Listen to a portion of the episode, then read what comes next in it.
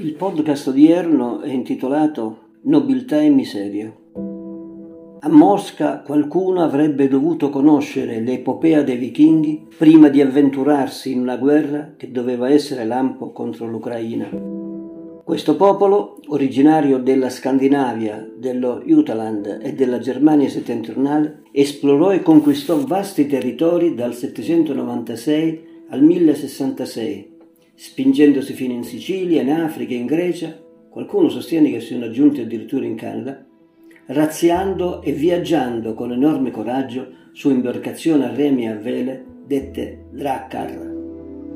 L'epoca dei vichinghi si concluse nel 1066 con la battaglia di Stamford Bridge, nella quale furono sconfitti dai cristiani. Vichingo, che faceva parte della popolazione non rena, era sinonimo di uomo libero e fortemente legato alla propria terra, che difendeva lo spasimo attivando, quando era necessario, intrepide forze di resistenza popolare. Era spietato contro i nemici, attaccato alla famiglia e sostenuto da compagne altrettanto combattive. Non aveva paura della morte, credendo nel dio Odino e nel Valhalla, il luogo dell'aldilà che li avrebbe accolti in trionfo, accompagnati dalle Valchirie al banchetto in loro onore. La Rus di Kiev è il primo stato russo fondato dai vichinghi intorno al IX secolo e si estendeva su parte dell'attuale territorio ucraino, bielorusso e russo ed aveva come capitale Kiev. Dalla frantumazione di questo stato emergerà quello di Mosca, quindi la Rus di Kiev sarebbe l'origine della moderna Russia. Questa breve ricostruzione ci aiuta in un certo senso a capire la forza e la volontà degli ucraini a contrastare l'invasione russa. Oggi parliamo di un popolo che conserva, evidentemente, nel proprio DNA la nobiltà dei valori, casa, territorio, religione e le stimmati di intrepidi guerrieri votati al sacrificio estremo pur di difendere la propria libertà. Gli ucraini godono oggi dell'ammirazione del mondo. Il nostro paese è vicino a questa gente, anche se, ed è questo il punto, la politica, o meglio una certa parte di essa, inciampa in posizioni ondivaghe che, visti i tempi sofferenti che stiamo vivendo, lasciano la percezione di un'amara e deprecabile miseria.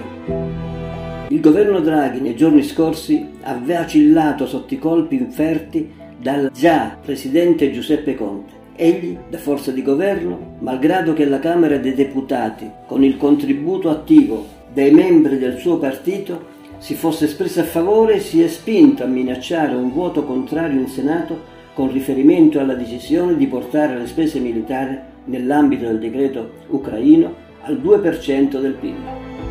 A poco sono serviti gli appelli del Presidente del Consiglio alla ragionevolezza anche attraverso informazioni precise e documentate che mettevano tra l'altro in evidenza come già i due governi Conte del 2018 e del 2021 avessero portato le spese militari da 21 a 24 miliardi di euro. Inoltre veniva ricordato che nel 2019 fu Conte che, guidato l'alleanza giallo-rossa, mise al summit NATO di Londra la firma in calcio alla dichiarazione finale che impegnava l'Italia ad aumentare le spese militari al 2% del PIL. La situazione si è risolta attraverso un voto di fiducia che ha decretato anche il perseguimento del 2% del PIL entro il 2018 e non il 2020 come chiedeva Conte.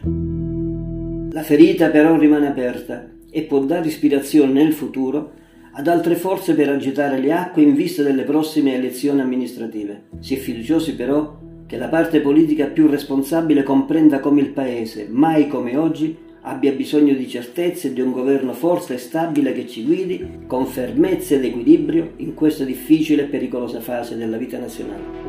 Nervi saldi, stabilità, dando la giusta importanza al caso citato solo per esorcizzare altri deprecabili esempi. Comunque non credo che nel caso di Conte si possa parlare di espressione della miseria, politica se volete, umana, Invece, probabilmente la storia ci dirà che ci troviamo di fronte ad un intellettuale nettamente più colto nel caravanserraglio della sua appartenenza politica.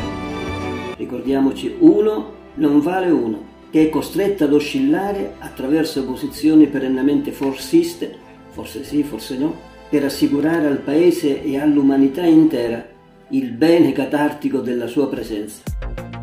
In tal modo, e lo dico con rispetto, raggiungerebbe il Valhalla della Gloria accompagnato dalle quattro valchirie della commissione Dupre, Dubbi e Precauzioni, Carlo Freccero, Massimo Cacciari, Ugo Mattei, Giuseppe Mastruzzi.